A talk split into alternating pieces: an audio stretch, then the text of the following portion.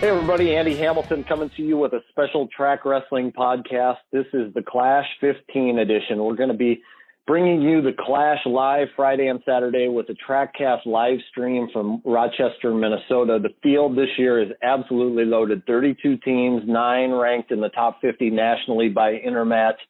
Number two, Buchanan. Number three, St. Edward. Number four, Lake Highland Prep. Perennial Power Oak Park River Forest is back in the field from Illinois. Those are your four number one pool seeds, and we're going to be hearing from the head coaches of those four programs later in the show. But we're going to kick this thing off with the man who put this thing together, the Clash Executive Director, Lance Hughes. Thank you for joining us, Lance. Hey, Andy, thanks for having me. I appreciate you giving the time to the Clash. Well, you guys uh, pour countless hours year round into making this thing one of the top high school spectacles in the country every year. What are the last few days leading up to the tournament like for you each year? Oh, just super breezy. Not at all. Uh, busy. Um, we're dealing with uh, last minute things that always come up. Um, been talking to a lot of coaches, a few in particular, mostly we have to give a little bit more attention to the teams who are coming for the first time and really don't understand the whole process.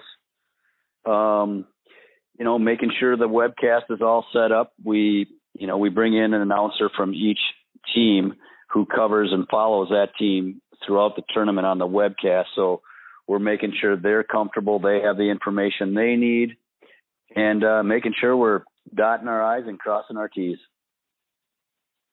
Well, one of the things that's really interesting this year is half the teams are new to the Clash. Can you describe to our listeners what goes into the process of selecting the field and, and the recruiting process for you in filling out the lineup every year?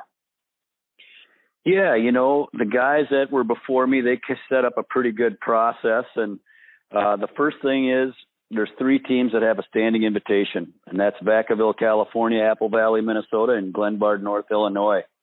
Uh, Vacaville and Apple Valley have been to every clash, and they'll be back again this year. Glenbard North missed one along the way. Uh, they were the first champion uh, as well. So those three teams come. We start there, get their invitation to them, and they know they're invited. Uh, then what we do is uh, come the middle of January, we sit down and we uh, look at the teams who we think are going to be competing for state championships uh, in their home state. We kind of look at the top 50 on Intermat, and uh, we start throwing out some invitations to teams that for sure we want to invite. And then uh, after the state tournaments are all done at uh, respective states, we uh, put together a list of every state champion, individual and dual tournaments in the country, and we kind of go through and we go to track, which uh, now track has made it easy for us to go through and search uh, what teams are going to have a lot of underclassmen returning. And we start there and we compile a list and kind of put a wish list together. And we start making uh, some calls and some emails. And we try to like, we try to have most of the field put together by the end of April. And there's always some teams whose schools don't let them commit until uh, the end of the school year, and even a couple who can't sign contracts until they start their next school year. Um, and we, you know, kind of chip away at it. And generally, we have it done by the end of July. We know who's all coming, but sometimes there's teams that have to drop out, and then we go down our list and uh, add a few where needed. Once you get the 32 set, what goes into assembling the brackets each year? So the brackets were just assembled uh, after last weekend's event. So the last one that we were waiting on was the OPRF Washington duel, which happened Friday night. There was also a, a duel in Minnesota on Thursday night that was going to affect the brackets. That was Simley and Foley, who were both in the field. Um, once we all those events are done, we uh, we let the national press send us their rankings and they rank them 1 through 32 and there's about five guys that send that in and then we look at head to head we get that from uh, locally here for the minnesota teams but we go on track wrestling and we search all the tournaments where we know uh, teams will have wrestled each other and uh, we do the head to head. Then we look at common opponents. Um, then we contact all the state state press where I'll touch base with uh, like the North Dakota Headlock and Illinois Matmen, AZ Wrestling, and we kind of see okay who has common opponents maybe we don't know about, and uh, where do they feel they should be ranked. Uh, and then we go to the state rankings for each state and kind of go through that. And we uh, then we seed and separate. We put them in uh, one through 32, how you know the national rankers put them in there, and uh, then we kind of separate. We don't ever want a team that competed at the Clash last year to wrestle the same team they wrestled in the tournament last year in the first round. Uh, we try to separate the teams if they would have wrestled each other, even if they're from Wisconsin and Illinois, if they've competed against each other in the past year, we try to separate them so they're always getting fresh competition when they come here. Uh, we try to keep the Minnesota teams away from each other as much as possible. Uh, not always that easy when you have 11 teams and only uh, four brackets of eight. Um, we will make sure if a team's going to meet each other in the second round on that first day, where a Class A team uh, won't wrestle another Class A team, uh, maybe a Class A versus a Triple A. That's a little more acceptable for us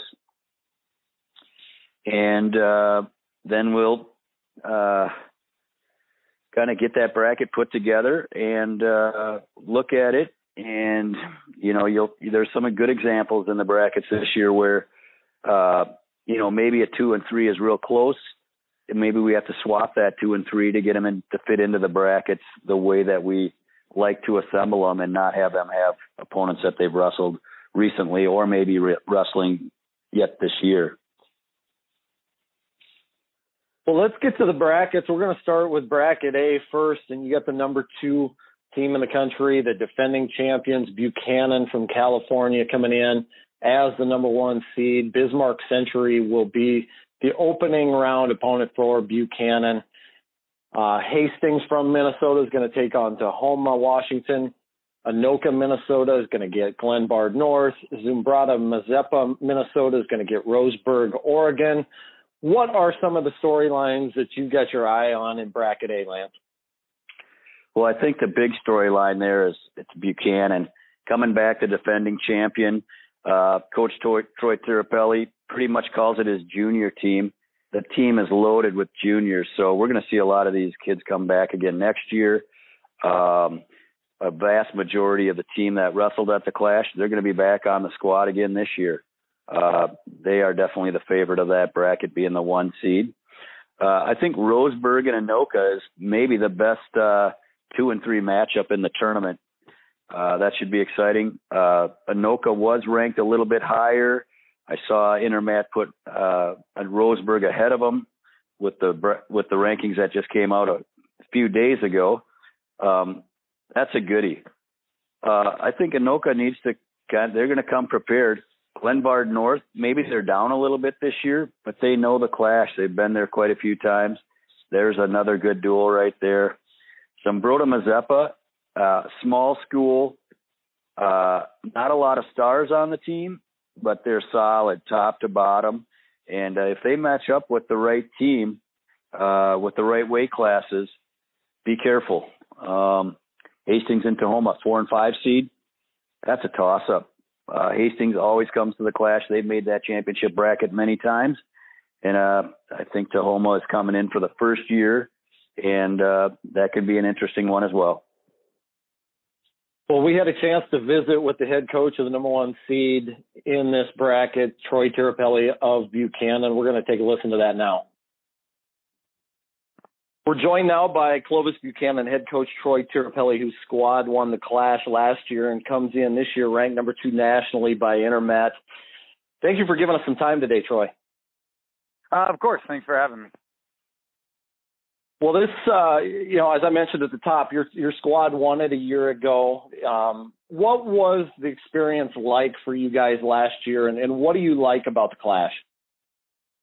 Uh, the best. I it was it was an outstanding experience. Um, like you said, we've been we we we get some good wrestling in our area in the Central Valley, having uh, Clovis High and different people like so close to us, and uh, thank God with Fresno State being brought back. But uh, we we've traveled and we get uh, the experience of the Doc Buchanan, which has to be one of the best tournaments in the country, run and tough wise. And we actually went back to the Powerade and saw that, like the, basically what I would describe as the Pennsylvania Doc Buchanan for our in our say consideration, basically how tough it is, how smooth it runs. But the Clash offers us that dual atmosphere that we lack in uh, in California that we're trying to bring back. And to be honest, like everything that we were gearing toward last year was to try to beat Clovis in the duel, and that was, I can I can directly say that I think that really helped pull us together and show us what it was going to take and that it could be done.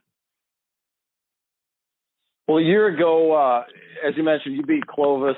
Uh, you got your dad and your brother coaching three miles down the street or whatever it is. Um, first of all, what are holidays like when when you guys have two of the top ten teams in the country and, and that rivalry is what it is? I mean, it looked like it was completely bonkers at that dual meet a year ago. I I'd have to say, well, I think uh the significant others for the most part would say boring because mostly it's wrestling talk, but it's a it's definitely what I consider a friendly rivalry. As you said, we're just over three miles away, so besides the the proximity and when you add that into uh with uh, technology and everything nowadays, there's no secrets. I know what they got, and we know what we got. It's just going out there and and and trying to trying to beat the other person. You mentioned that you know what they've got, you know what you've got. Uh, can you describe for our listeners what do you have this year? How is this team built differently than the one you brought to Minnesota a year ago? Uh, this one seems to be this one seems to be just wrestle with him. This one seems to be a little more uh, a, a little more depth, a little more uh, solid all, all the way around. I mean, we had a good team, and I know people would laugh at me saying if uh, once they saw our results in in California, especially. But we were we did a great job at the end of the year. Our kids wrestled really well. I was like, but we kind of banked on on four four seniors and being able to put them kind of anywhere in the lineup and and expect to if not compete, you know, beat the other team's best guys. And, and it turned out, you know, the way we matched up and stuff like that last year, we were, we were able to wrestle well and kind of overcome. I think this year, our, our, uh, we were a team of sophomores last year, let's say. Now we're, we're basically a team of juniors with some other mixed in pieces. So they're on the, uh, upperclassmen end of things. And I think they have a little more belief now that they all did it as sophomores as well. So I think they, they they're ready to rise to the occasion you know, you got a state champ in, in Matthew Olguin.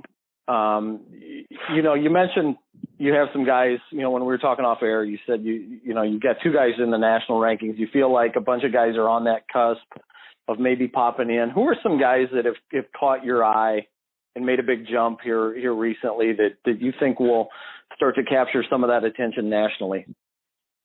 Um, I'd say, I mean, obviously you uh, named Matthew Olguin. I said he's very good. Uh, and they, I think, um, they've, uh, recognized uh, Anthony Montalvo at 182 somewhere, I, uh, depending on rankings, um, which ones you're using. Uh, but also you got a, I think a couple more. I mean, I, I think we got a few to be honest, but a couple more that are that are right there would be like our uh, Ethan Leak, who will uh, finish year uh, 122 for us. He's a returning state champion. He won 115 in California last year, and uh, I think he'll be he'll be right there to be in. Um, we have a kid named Joel Romero who finished uh, third in the state in California last year as a sophomore. I think he'll be right there, and he'll probably wrestle end up wrestling around 47, 54 when we as the season progresses here. And then I think the one of the bigger uh, unknowns because I think he had a little bit of a lesser less than stellar performance at the end of the year. He's actually one of our lower place finishers. I know it's not a bad thing to be, but took fifth last year, Cade Belche, but he, he was at 170 last year. And I can't say he's ballooned up because when you see him, he's going to still look like a stick figure. He's just really big and now filled out a little bit, but he's at 220 and I think he's going to make some noise because he, he moves real well. He's, he's, a, he's, he's a big guy who knows how to wrestle like a little guy. And those are usually dangerous when they can, uh, when that comes to fruition. What do you think you're going to find out about your team? What are you What are you hoping to find out about them here in the next week? Um, one of the things I like the most about uh, the Clash is, is toughness. I said, um, you you're going to get bumps and bruises. Things are not going to go your way. We're not going to have five guys on our team go six and zero oh and stuff, and that and that's the greatest thing about it is someone someone different has to kind of pick up the reins and lead from match to match depending on what the other team's got, and and you're gonna stub your toe and stumble at times. Like you see real quick which kids like being out in front of people, like facing adversity, uh, want want to kind of put the team on their back, and which ones are you know they're more just a hey, I'm I'm more of a you know just a part of it. Like not that it's a bad thing, but you can see real quick which ones kind of you're counting on in the heat of battle. You mentioned that you guys are trying to rebuild the dual system out there because there's really no reward for it. There's not a state duals championship. What kind of things are you guys doing there in your backyard to to do that? Uh, just I mean emphasis on it. We're not getting a lot of uh uh how do I say it um voice coverage. And I'm sorry, I'm not saying that properly, but like a lot of the high ups aren't listening to it. They want basically you to do all the work and then want it when it's a moneymaker. They then they want to jump on board. And I was like, that's that's not what it's about. But I think we've caught the ear of a few people, especially with just um the duel that we put on and and like I said, I, I tell people this like that's amazing. I wish we had a rivalry like that. And I was like, hey, the biggest thing about it we tell them is it's got to be a friendly rivalry. Hey, dude, trust me, our kids want to win real bad. Their kids want to win real bad. I do. My brother and dad do over at Clovis High. But ultimately, the schools do work together to, to make it as big as it's as as it has become. And because of that, we actually have our like a uh, state's founding offices. Uh, I think some of the high ups in our are coming down from Sacramento to like they're postponing something that they had on the calendar to basically actually to be a part of it to see if we should go forward with this kind of state dual series stuff a little bit. You know, Clovis was out here five years ago, and you got you got them coming up here, uh, I believe, on January 26th. What are the yep. odds that you know somewhere down the road we see Buchanan and Clovis and all the Tirapellis back here in the Midwest going at it at the Clash. We get a we get enough close view of that. I I promise you zero, unfortunately, because Lance Hughes at the Clash asked me that same thing last year, and he goes, "What's it going to take? We love that." And I was like, "Hey, I'm just being real honest with you." I go, "It's a big endeavor for our team to come out there. You know, it's a roughly give or take, you know, fifteen thousand dollars ballpark range." I go, we are not coming out and they are not coming out to ha- have any chance, even if it's a 1% chance to wrestle each other. I was like, I can do that three miles away. I'm not flying across the country to do it.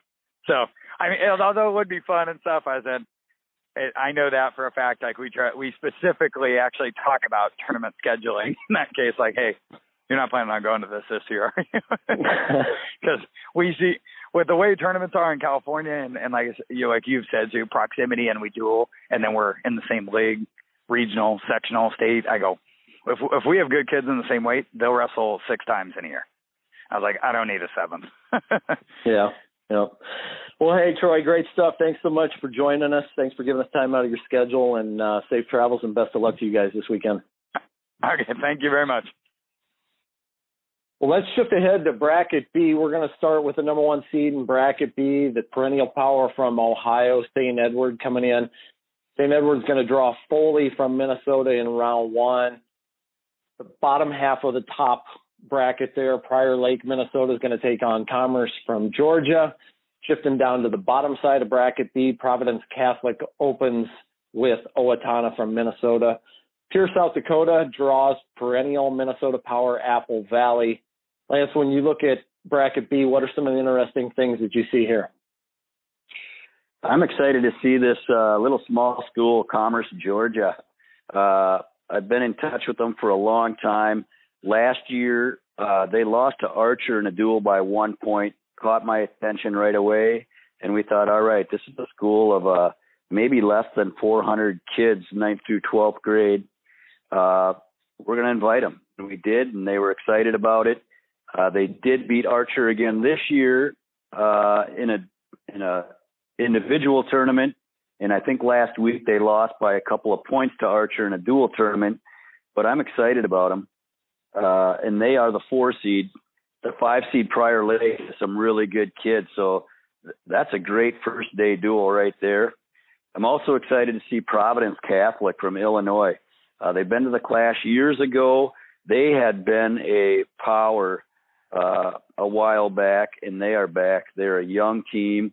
I hope we see them at the Clash for a few years to come. And they're wrestling uh, the town I grew up in, Owatonna, Minnesota. Um, so I like that duel. Owatonna should be getting uh, Brandon Moen back, I believe, at 195, who's nationally ranked in the top 20. That's a difference maker for them. They've got four or five guys on that team that if they match up right uh, and they can get some pins out of those four or five guys, uh, they're competitive in that match as a three and six if they match up right. Uh, Pierre, South Dakota hasn't been. This will be, I think, their third time, and it's been a few years since they've been here. They've got Apple Valley in the first round. I'm excited to see Pierre Russell and to see where they finish up. Uh, the tough draw of the tournament might be Foley, Minnesota, getting St. Ed right off the bat. Uh, Foley placed second in the state Minnesota tournament, uh, double A tournament last year. They are a tough team. They took a loss to Kenyon Wanamingo early in the season by one point. point, and then Thursday night, as I had mentioned previously, they wrestled Simley, who uh, is in bracket C as a four seed.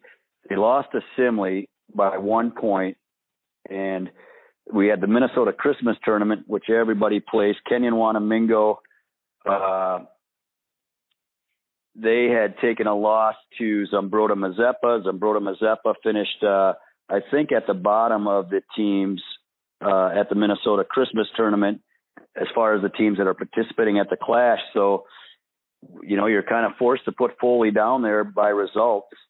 And, uh, you know, they draw St. Ed, but trust me, they could, uh, if, if they lose to St. Ed in that first round, they could feasibly win that fifth bracket. And I, I kid you not, that is a good team. If everybody comes healthy, uh, they probably would be the lowest seed that you might want to bet on to way out finish their seed. We had a chance to visit with the head coach from St. Edwards, Greg Urbas. We're going to take a listen to that interview now. We're joined now by the head coach of one of the most prestigious high school programs in the country, Greg Urbas of St. Edward, Ohio. Thanks for giving us a little time today, Coach. Uh, thanks for calling, Andy. I want to go back to, uh, first of all, the last year's clash. You guys finished second to Buchanan. That duel ended up 32 to 19 on the scoreboard, but there were some close ones in there that, that could have went the other way. What did you and your guys take away from that experience last year? Well, I, I thought that uh, they were extremely well coached, and uh, I thought that they were uh, in super, super shape. Uh, so we took some things back individually with our team, and uh, we managed to improve after the clash. What do you like about the clash that keeps you guys coming back? What what are the lessons that you tend to learn year after year from this tournament? Well, I think um, the Clash brings out uh, some tremendous uh, coaching and tremendous teams. Uh, I really am amazed at the, the level of coaching throughout the country that comes to the clash. Um, so it, it's it's humbling in terms of we know that we've got a pretty darn good team, but we know that there's other great great uh, teams out there and great coaches out there, and uh, we have to work each day to to compete with them. You're coming back to the Clash this year with a team that's ranked third nationally. What is unique about this group? Well, their work ethic is really, really excellent. They compete hard, they train hard. Uh, they've got the whole package, so we're really, really happy with them you know, to me, one of the most incredible streaks in the sport is St. Edward's string of consecutive years with a Division One All American. You you said it's at 25 now. What does that mean to you and the guys who have come through the program? Um, it means quite a bit because uh, it, it I believe it shows that what our coaches are showing our our wrestlers uh, it works. It works on the highest level. Uh, I think that's the biggest thing, and uh, pretty neat when they come back. Uh, we just had 18 uh, alumni here for practice the other day uh, on Saturday on Christmas Eve. And our kids, uh, the grade, uh, the high school kids, get to take a look at the college kids and guys that are done with college, and uh, we have them speak to our kids about uh, com- uh, competing and improving on the wrestling mat, uh, keeping the grades up, and uh, and letting the sport use uh, use the sport. Don't let the sport use you have it uh, as a door for uh, uh, college opportunities. So it's pretty darn neat. We always have our uh, alumni speak to our uh, our wrestlers and give them words of wisdom. And uh, this, Can you share? This has been a. Go ahead. Oh, I was gonna say. Uh, sorry to interrupt you. I was gonna say, can can you share a little bit um, who who the guys were that spoke this year and and what some of the messages were that they they shared? Well, let's see. We had uh, Mike Kazicki, and um, his is all about hard work. He wrestled at the University of Michigan. You have Mar- Marcus Scheidel was there, and he wrestles for Columbia University. Um, he uh, he did not win a state title, but he won a Fargo title, and so he he just talks about constantly about improving, improving, improving. Uh, Colin Heffernan jumped up a weight class this year. He's at Central Michigan doing a heck of a job and uh, I believe he wants to uh, be a school teacher. He told the kids that at uh, majoring in history. Uh, L.J. Bentley, uh, he's at the University of, Penn, uh, of Pittsburgh, and uh, he's in the business department there. Uh, Mark Jayne teaches here at St. Ed's. He wrestled for Jimmy Heffernan at Illinois, and uh, he was a scholar athlete here at St. Ed's and as well in the Big Ten. Uh, so it's about grades, grades, grades. Uh, Mike Carpenter wrestled at Iowa and at Cleveland State. He's in the Hall of Fame at Cleveland State, and he's a school teacher as well. Coach Heffernan, he is our main coach. He is the coach on our staff. He's unbelievable. He's been with us since '92. He's an '84 grad. He was a captain for uh, Coach Gable at Iowa senior year in '89. He's unbelievable. He brings the best out of the kids in terms of being competitors. And um, his message has always been hit the books, hit the books, hit the books. Uh, Nicky Barber is uh, uh, in his last year at Eastern Michigan, and then he'll go on and get his uh, MBA. Uh, Domenic Abounader wrestles at Michigan, and um, he's uh, being redshirted this year, and he'll be coming back for his uh, fourth year of competition next year. Uh, but he was a heck of a, a scholar athlete here at St. Ed's. He played football and wrestling. He was on a state championship team here. Andy Rios uh, is uh, works for Sherwin-Williams, and he was uh, third in the state here in wrestled at Indiana. He was an NCAA qualifier uh, at Indiana for Coach Goldman, and he's uh, he's got pretty high up in Sherwin-Williams organization. Uh, Jared Leitich um, just loves every minute about being at Eastern Michigan. He's a freshman there, and he just took uh, the the basics that uh, St. has provided to him uh, both academically and, in the sport of wrestling over there at Eastern. It's working real well for him. Uh, Gus Sako um, wrestled here at St. Ed's and wrestled at University of Virginia. Uh, shoot, this is how sharp he was. He took uh, fifth semester college math as a senior in high school. Uh, so he's big time in his dad's uh, business right now. Uh, ben Rios uh, played football and wrestled here at St. Ed's. He ended up being on uh, West Virginia's football team, and he works for Sherwin-Williams as well. And uh, the kids, they always talk about uh, um, let, letting the sport teach you the lessons so that you can use them in college and use them in your in the real world. Uh, Eddie Jayne, he coaches down in uh, Columbus. He's at a high school down there. He was a scholar athlete at uh, uh, Penn State University. Jack Conway was here. He wrestles uh, right now at the University of Pennsylvania. Also, he's in the ROTC program, so that's pretty amazing. Ivy League, ROTC, and wrestling all together. Uh, Nick Sulzer came in today and uh, also on Saturday he was a three-time All-American at uh, uh, University of Virginia, and um, he was a scholar athlete here as well there, and he works for the FBI here in Cleveland.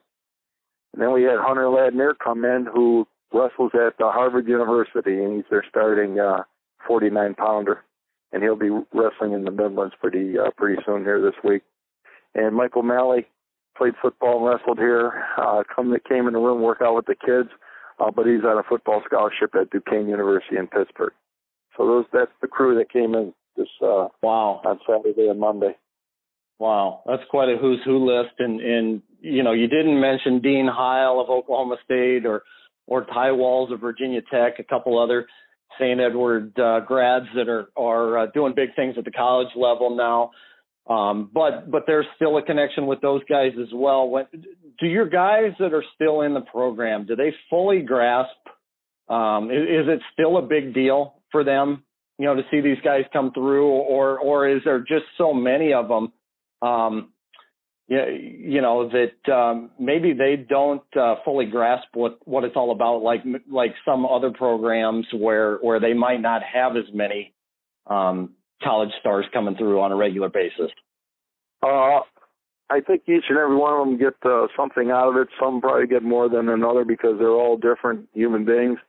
Uh, but I'll tell you what, you could hear, tell you the truth, you can hear a pin drop when uh, Coach Heffernan would call one of the alumni to speak one at a time. And uh, they're very respectful, and their eyeballs are on the guy uh, speaking. So that's pretty neat. So I'm sure they're getting the message. You know, you mentioned Coach Heffernan earlier in this interview, and as well off the air, uh, you said he was the guy that makes the program tick there. What can you share with us about his influence on the program?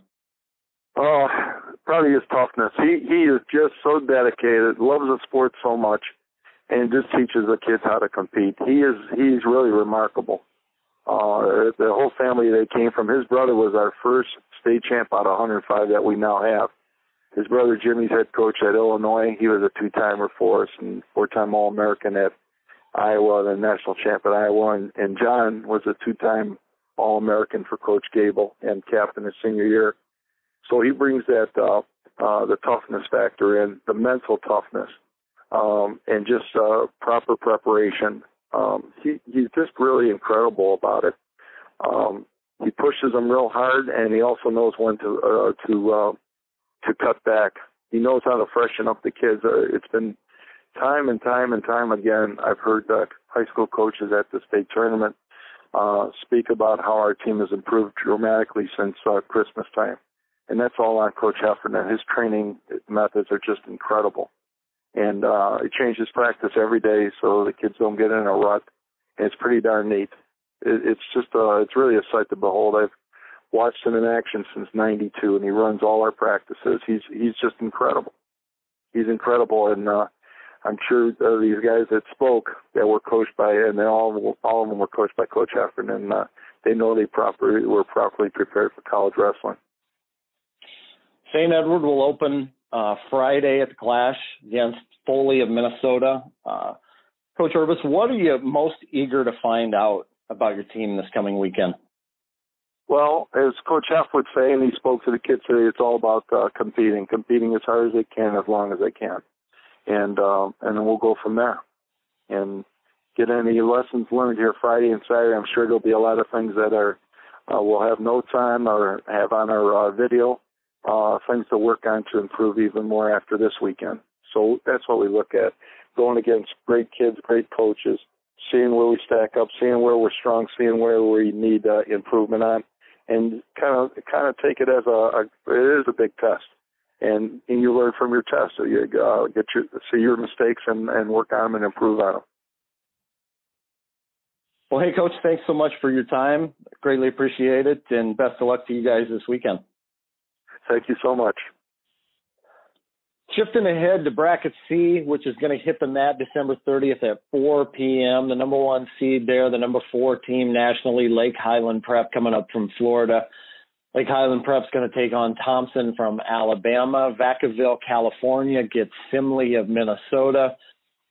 In the bottom half of the bracket, Wasatch, Utah takes on Corona del Sol, Arizona. Kenyon Wanamingo coming in from Minnesota uh, takes on Washington of Illinois in bracket C, which has cadet world bronze medalist Jacob Warner wrestling at 195 pounds.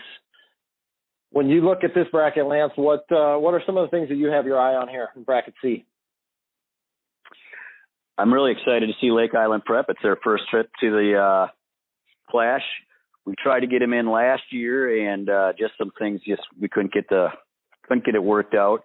Uh, Mike Palazzo, uh, if you've ever had a conversation, obviously I know you have had a conversation with him in the past. We've talked about it. He's a smart guy. He knows wrestling. He's got a, a great view on wrestling. I could talk wrestling with the guy uh, all day long. He is bringing in a lot of top ranked guys. Uh, really excited to have them part of the field. Uh, Washington, Illinois, and Kenyon Wanamingo. The last two years, Kenyon Wanamingo has – outperformed their seed and probably been the most exciting team to watch at the Clash. They've had tons of exciting duels. Two years ago, they were the seventh seed and knocked off uh, Union out of Iowa, uh, who was the second seed, and uh, they just had a great clash. They followed that up last year, I believe. They finished in the third bracket. uh, and that is a very small school here in southeast Minnesota. Actually, they're the host school even for the Clash. Um, so excited for them. Uh, they'll do good things. Uh, they were the Class A Minnesota State champions last year. Wasatch, Utah, and Corona del Sol, Arizona. Uh, that's a three and a six seed. Corona del Sol had some kids move in from, uh, I think it was Seton Catholic. Uh, I hope I'm right on that from Arizona, and that has loaded that team up. Uh, they will be a team to be contended with. Wasatch will have their hands full, I think, right away. Um, Wasatch is coached by uh, Wade Disher, who used to be an assistant for Owatonna, and he's been bringing his team back to the Clash since. Um, Simley, always a power. They finished in our top bracket many times. They have Vacaville, who's been here all 14. This will be their 15th year, and uh, Vacaville's ranked 14th in California. Uh, Simley won't be sleeping on that duel whatsoever. Um, Will Short will have his guys ready, and we get to see uh, there, and uh, um, ranked from Simley at 195. He's one of the top 10 kids in the country. Uh, there's a great name to watch. If you've never seen him wrestle, keep your eye on him. That's a pretty tough bracket right there. If I was going to pick a bracket that I wouldn't want to put my team in, that might be the one. That just shaped up to be really tough. You mentioned at the top Mike Palazzo, the head coach from Lake Highland Prep. Interesting story there, how he's he's built that program. Uh, you know, he talked about at the beginning having three wrestlers on his team, and and here we are nine years later. He's uh, ranked number four in the country. Here's a chance to uh, listen to Mike Palazzo now. We're joined now by the head coach of the fourth ranked team in the Intermat Fab 50, Mike Palazzo of Lake Highland Prep in Florida. Thanks for taking time out of your schedule to join us, Mike. Hey guys, how are you? Doing great, doing great. Hey, um, we were talking a little bit earlier off the air about the history of the program during your time there. You took over nine years ago, and the school had never had a state qualifier. Can you share with our audience a little bit about what those early years were like and how you've built the program to the level it's at now? well, it took, you know, I, yeah, coming to Florida, I think that um, I didn't even know what to expect. I hadn't coached prior to it, so I didn't. Um, you know, I, I just had a feeling for for what I thought was uh, the right way to do it. Came from a good place, you guys know, and um, uh, it was rough. It was a little bit of rough water. Remember, there's you talked about a place that didn't have a whole lot of culture, deep rooted culture in the higher level of wrestling, or what what it actually takes to get to that that point. But um, it, was, it was real rough water at the start. I mean, we didn't have, a, you know, the team went down to three people at one point um, at that very first year um, because of the regimen and kind of what it was expected in this new way of kind of going about and looking at the sport and and um, you know, and, and from that point, got a hold of a couple kids who really wanted to work hard. And, um, you know, pushed it pretty hard and, and built the culture, um, I, I guess, relatively quickly. But um, had a group of guys, a younger kid that kind of came in the next year that all are still around today. You know, for the most part, a good majority of those guys are still around. And um, whenever you get a hold of some kids that are in the sixth grade, fifth grade, seventh grade, um, and uh, and they stick with a program for a period of time, if they're doing the right things, you should have some some level of success. And we've been blessed to have that. There's no doubt about it. Um, there's probably a lot of coaches around the country that are in similar positions to maybe where you were when you you took over with you know limited numbers. Um, what advice would you maybe give them? Well, I think honestly, it's a, it's a part of like um, you know, kind of sticking to your your guns a little bit. I see a lot. We talked about it earlier today. You know, I see a lot of guys kind of um, fall into maybe my maybe the parents or maybe the, the the backroom talk or the hallway talk we are going through the hard times and it seems the immediate thing to do would be to um you know go where the where it seems that the grass is greener and um when you do that you you you kind of your own program you know gets derailed um and you what i mean by sticking to your guns is you make a plan you you work real hard on keeping that group of people on that plan and um and you go through the good times and the bad times together. But ultimately, what happens is you get kids who believe in something that have one direction, and and um, you know, and we all know how mental wrestling is. So we could be doing all the training and all those other things right, but if you really want to get them to that mental state of mind where they can win those top 20 type of matches and they can compete with with you know the best all over the country. And remember when you know when we were in Florida where where you know that's where the gauge was set. We didn't we you know I didn't just set out to win a state championship but maybe you know probably thinking right off the bat that we would um that we would have bigger goals and talked about those bigger goals. And keeping people on that program whatever it is, what we're doing this weekend, where we're going in the spring, where we're going in the summer, where we're going to compete in the wintertime, where we're going to, you know, what we're going to, tr- what our training cycle is going to be like, all those things, you know, at Lake Highland Prep, that group of kids is on, you know, and we don't have, um, you know, I, I call them the freelancers where you got a guy in a program, but he kind of does what he what he wants to do, and he's kind of here and there. And sometimes that formula works for individuals. I don't see it working for a whole group, a whole team, um, you know, and a whole program. And uh, and I think that you know our our sport is great when it's thought of as a team sport, as opposed to um, just an individual sport it feels like Florida wrestling has, has become more visible on on a national level during the past decade as well. How have you seen Florida high school wrestling change during your time there? Oh, it's definitely gotten better. I think communication lines are a more, lot more open.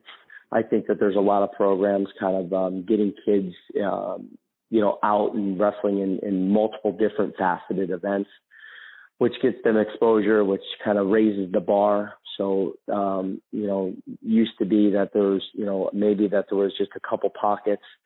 Um, and now you're starting to see individuals and, you know, studs pretty much all over the state. You know, it's not, you know, people would like to say, well, Lake Highland Prep, well, we have a good amount of, of tough kids, but the reality is that it's not that easy to win a state championship here.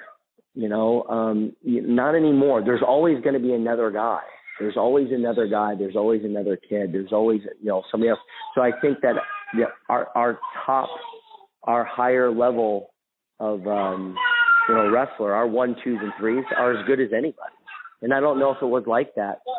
And I don't know if it was like like that, um, you know, ten years ago. So I think it's gradually getting better and better for sure. This will be Lake Highland Prep's first trip to the Clash. What made you want to be part of this? Yeah, well, when I thought I had a better dual team than I than I might have. no, I'm joking. Um, no, the reality is that I know that it's a grand event. I know that it's um, you know, it, it's uh it's a special place to be for all the teams that are there and I know they do a great job. There there was a there has been a um a, a curveball in the last few hours. I don't know if people knew about it, but the the idea of the weight. You know, in in the state of Minnesota, we recently found out that you don't have um, you don't get a two pound allowance until after the first of the year uh, in January. Um, you know, so that that was a curveball that happened um, just in the last day or so. Um, having to roll back in and tell your guys that um, you got to make scratch, even though you thought you were past that. Um, but uh, we're, we're, we're going to tackle that hurdle and um, and be ready to roll. But I think again the Clash is something that I've always hear about, and you know that it's a, a great place to be and it's a great event. And, um, you know, honestly, we're just trying to work hard to do the best that we can, and um, in, in order to do that, we gotta we gotta wrestle in the toughest places we can. So um, that's that's why the Lake Highland Prep's going to be there. You guys have five guys who are, are ranked nationally by Intermat in the, in the latest national rankings. What can you share about this group? What's unique about this group that you're coaching? Yeah, I would say again, the the most thing about it is that that group of guys have been together for quite a long time, and um, I couldn't say anything other than that they're all on the same page. You know, I they um, they really do take a lot of pride in what we've built and what the program's all about, and um, and they've been doing it for a long time. It's not just last week or, you know, maybe since people have been hearing about Lake Highland Prep, but before people have heard about it, that same group of kids were plugging away, um, you know, working on it. You know, a guy like Ben Golden's been going to Lake Highland Prep since he was in pre-K. Um, so it's a special thing to him because that's his school, that's where he grew up, and um, and now that the school, you know, that the program is doing what it's doing, um, these guys, you know, have a lot of pride in that whole idea of of of, uh, of the system. And we have a small school. You know, there's only 400 in the upper school. Um, but but going down the layers, there's a middle school, there's a there's an elementary school, right? So some of these kids are able to kind of now grow up, you know, connected to the program, and um, and that makes uh, a big difference for them and and the the level of you know maybe pride or commitment they have to it.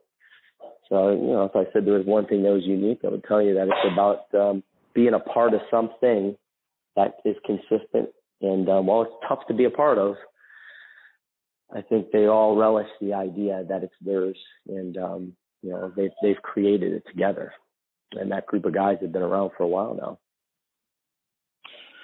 Yeah, I've been told, and we talked about this a little bit earlier, that, that you were the first state champion at Glenbard North for Coach Mark Hahn. How did he help shape your life? Yeah, well, God, it's crazy. I was telling you earlier, I, you know, I, I mean, I got to honestly say that I couldn't. There's no way I would be a wrestling coach right now if it wasn't for Mark Hahn, and um, and I didn't have any intention of being a wrestling coach for the majority of the years. Right when I got done with school, was done being a wrestler, was off doing you know things that most people do. You go off, you get your job, you start a career, you do this, you do that, and it was probably um, totally out of my mind. But when wrestling did come back to me, I got I I was duly reminded of what this man actually has done for me. And um and the list goes on and on. And you know, I, I would tell you that uh it's probably in one word, it's humility. You know, the the guy it just oozes humility and he and he and he makes you feel like um you got to kind of live like that to have a real life. And um and wrestling's a lot like that. You know, we run around, we try to be as successful as we can, we want to be winners but at the end of it, it requires a ton of sacrifice. And um, guys like Mark Hahn, you know, are so good at it, have been so good at it. I'll give you one story. I go back to my, you know, I'm home for one week uh, back in Chicago area this past summer. I have my family, my two little kids, my wife. I go back. I'm going to try to find, you know, Coach Hahn just to say hey to him. Um, he's not the easiest guy to ho- get a hold of because he's not like a, a texter or anything like that. But um, you know, I figure I'll head out to the school because I know he's usually there. He wasn't at the school, but he was across the street at his farm. And um, if anybody knows anything about their the you know Mark Hahn, he's got a he's got a um, a plot, a farm that's like kitty corner to the to Glenbard North High School, and it's been there for forever, for years. And um, when I was in high school, I worked on that farm. When I was in high school, I baled hay, I delivered hay, uh, we hauled hay, we did all kinds of stuff on the farm, and I pretty much worked every single summer, um, you know, with other wrestlers out there, you know, kind of doing the job. And he would pay you like literally like I don't know, two dollars an hour, maybe a dollar seventy five and you'd be out there from start to finish. He would drop you off. I would run to the school, do the weightlifting thing in the morning. After the lift, 6 a.m., you would work with him the whole day long. And, you know, you'd end up getting dropped off at your house at uh, 6 o'clock at night, 7 o'clock at night. You know, you did a whole 12 hour day of farming. And, um, you know, and you got some McDonald's and some M&Ms for lunch and some, as much Diet Coke as you wanted to drink. Um, but the thing is, you don't really realize what that's really doing for you in life just in general. But I go back to find this guy and where is he? He's across the street. Now remember, it's 35 years later. He's across the street on the farm with five other Glenbard North wrestlers, four Glenbard North wrestlers, and they're loading up a wagon of hay to go deliver it. And that's just this summer. This man is still doing these things. He doesn't have to do them to make to to pay his bills. He doesn't have to do it to to you know to to make ends meet. He honestly is doing that because he knows that those five kids out there are learning some un, you know unbelievable lessons and values in life. And um, anybody who continues to do this year after year after year, I think that if you ask them, I don't know, but I think that I don't, I don't I think he's retiring soon, right? He's retiring next year. The guy never took a sick day. He, he's been a teacher for 40 something years, 40 plus years, and he, all those sick days were added up. He never missed a day of school. Um, it's the wow. first guy to in there, the last guy to leave.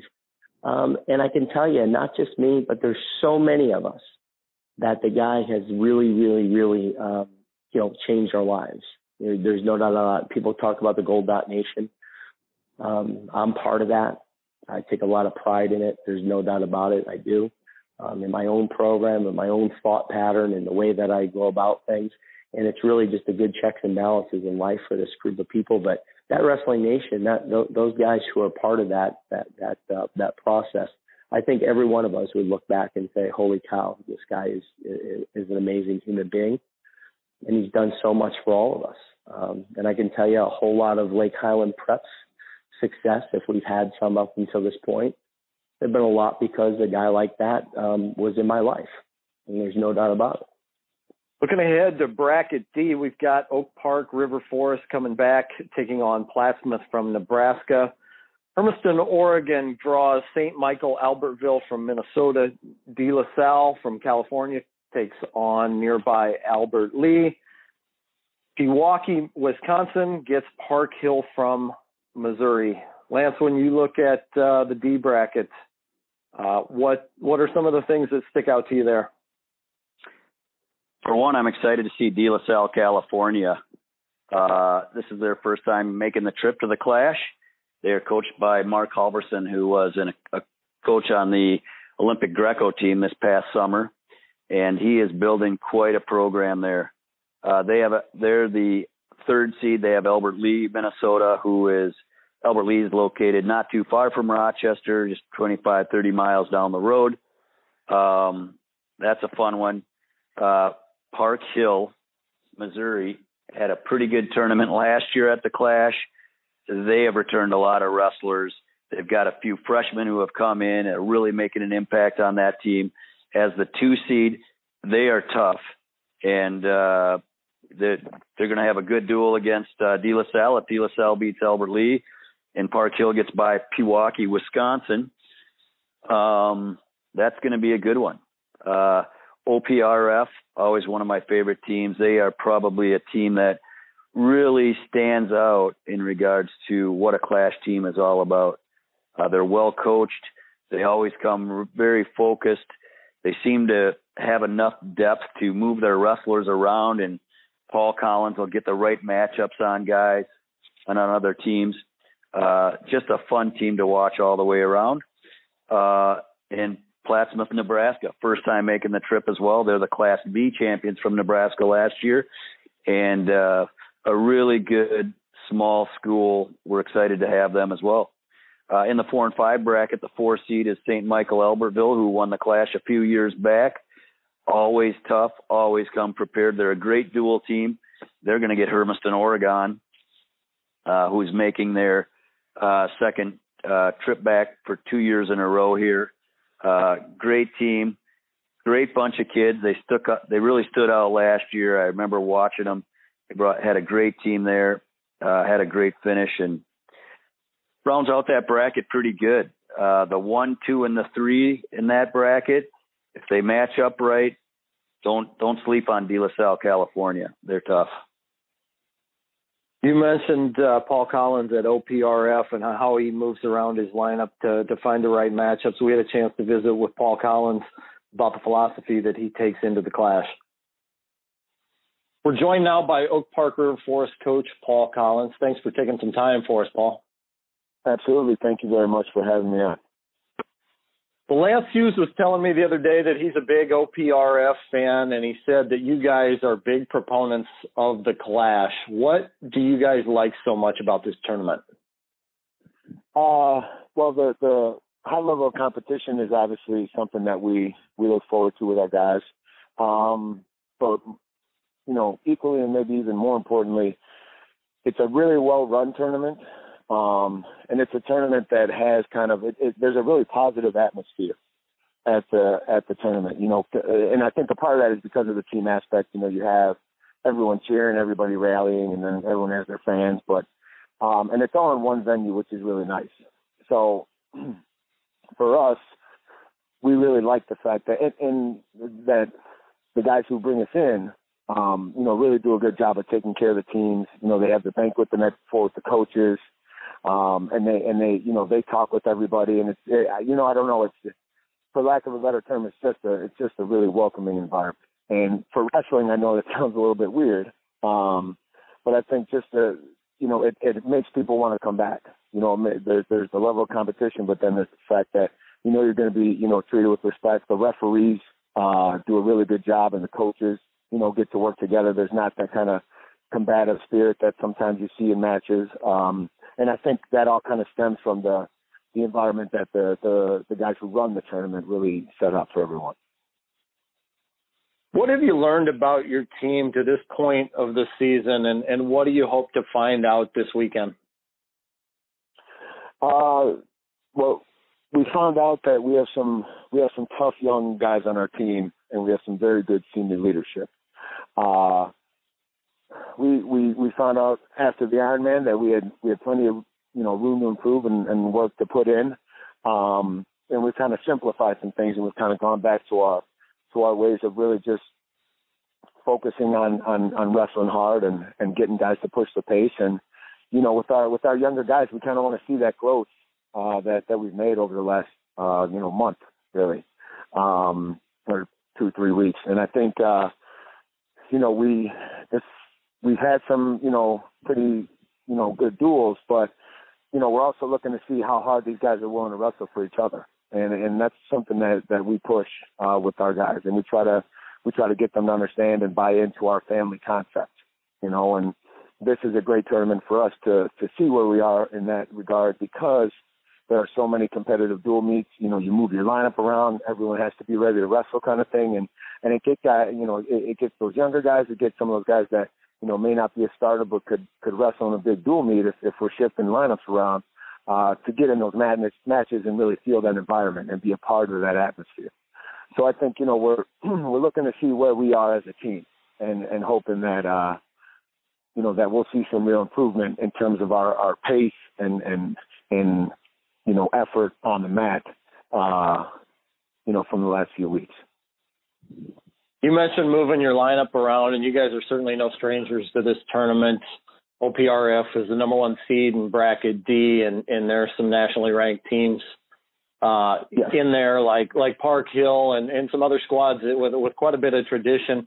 What kind of preparation do you do uh, for this tournament in, in scouting other teams and, and trying to get a feel for where to move guys? You know how to how to adjust your lineup accordingly. Well, they, you know, uh, there there are some teams that we definitely, you know, we we watch film on, and uh, you know, we some of the guys that are, you know, those nationally ranked teams as you spoke of, you know, they have nationally ranked guys. So you know, some of the guys we already we know of, um, mm-hmm. you know, just from the off season or nationals or whatever it may be. Um, but really, it's they also, you know, we also get like the lineups and it, and it has each guy and their credentials, so we kind of go through that and we talk a lot about, you know if we have to make this move, we have to make that move. And you know, sometimes it's like you you you don't want to you don't want to overcoach and overdo it and just kind of let your guys go out there and wrestle. Uh, so that's kind of where we always come back to. But there will definitely, you know, we'll be looking at lineups. We'll be looking at what teams may do, um, you know, in previous duels, um, as well to just kind of see, you know, where they may be moving guys or what matchups are, are beneficial for us. So, you know, there, it's, there's always some kind of, uh, maneuvering going on, but I think our our biggest preparation is, you know, getting our guys to wrestle, and then you know us coaches kind of sitting around and and, and having discussions and talks about you know what moves we can make, what are actually beneficial for us, and you know how how we match up well against the other teams. Well, hey Paul, thank you so much for your time, and best of luck to you guys this weekend.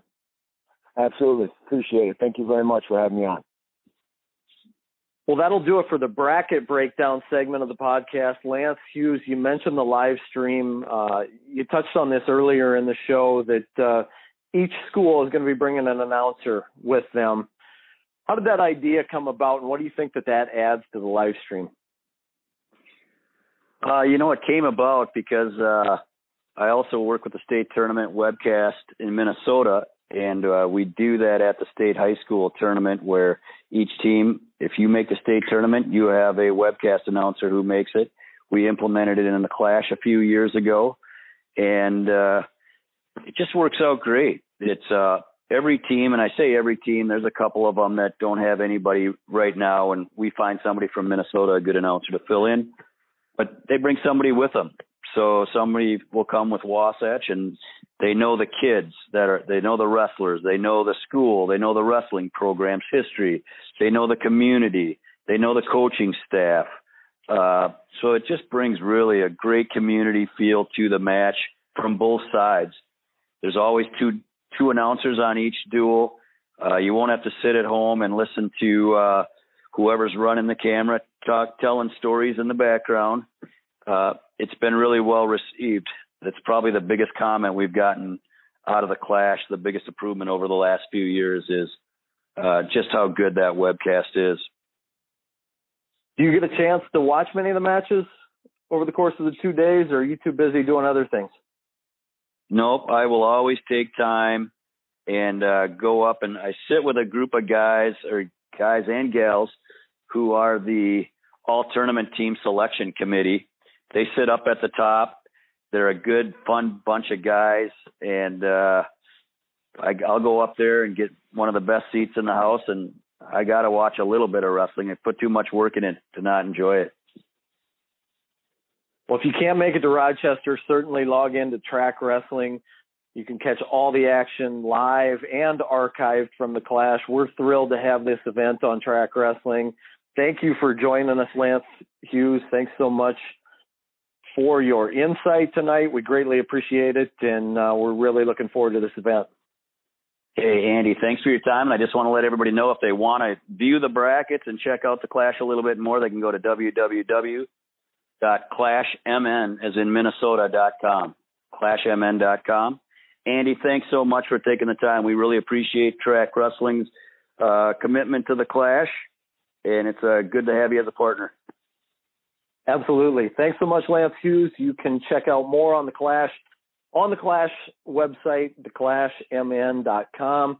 You can uh, check out the history of the event on there. You can also see the, the brackets as well as on trackwrestling.com. We're ready to get this thing started. So thank you for joining us. Thanks for listening. And uh, looking forward to the tournament this weekend.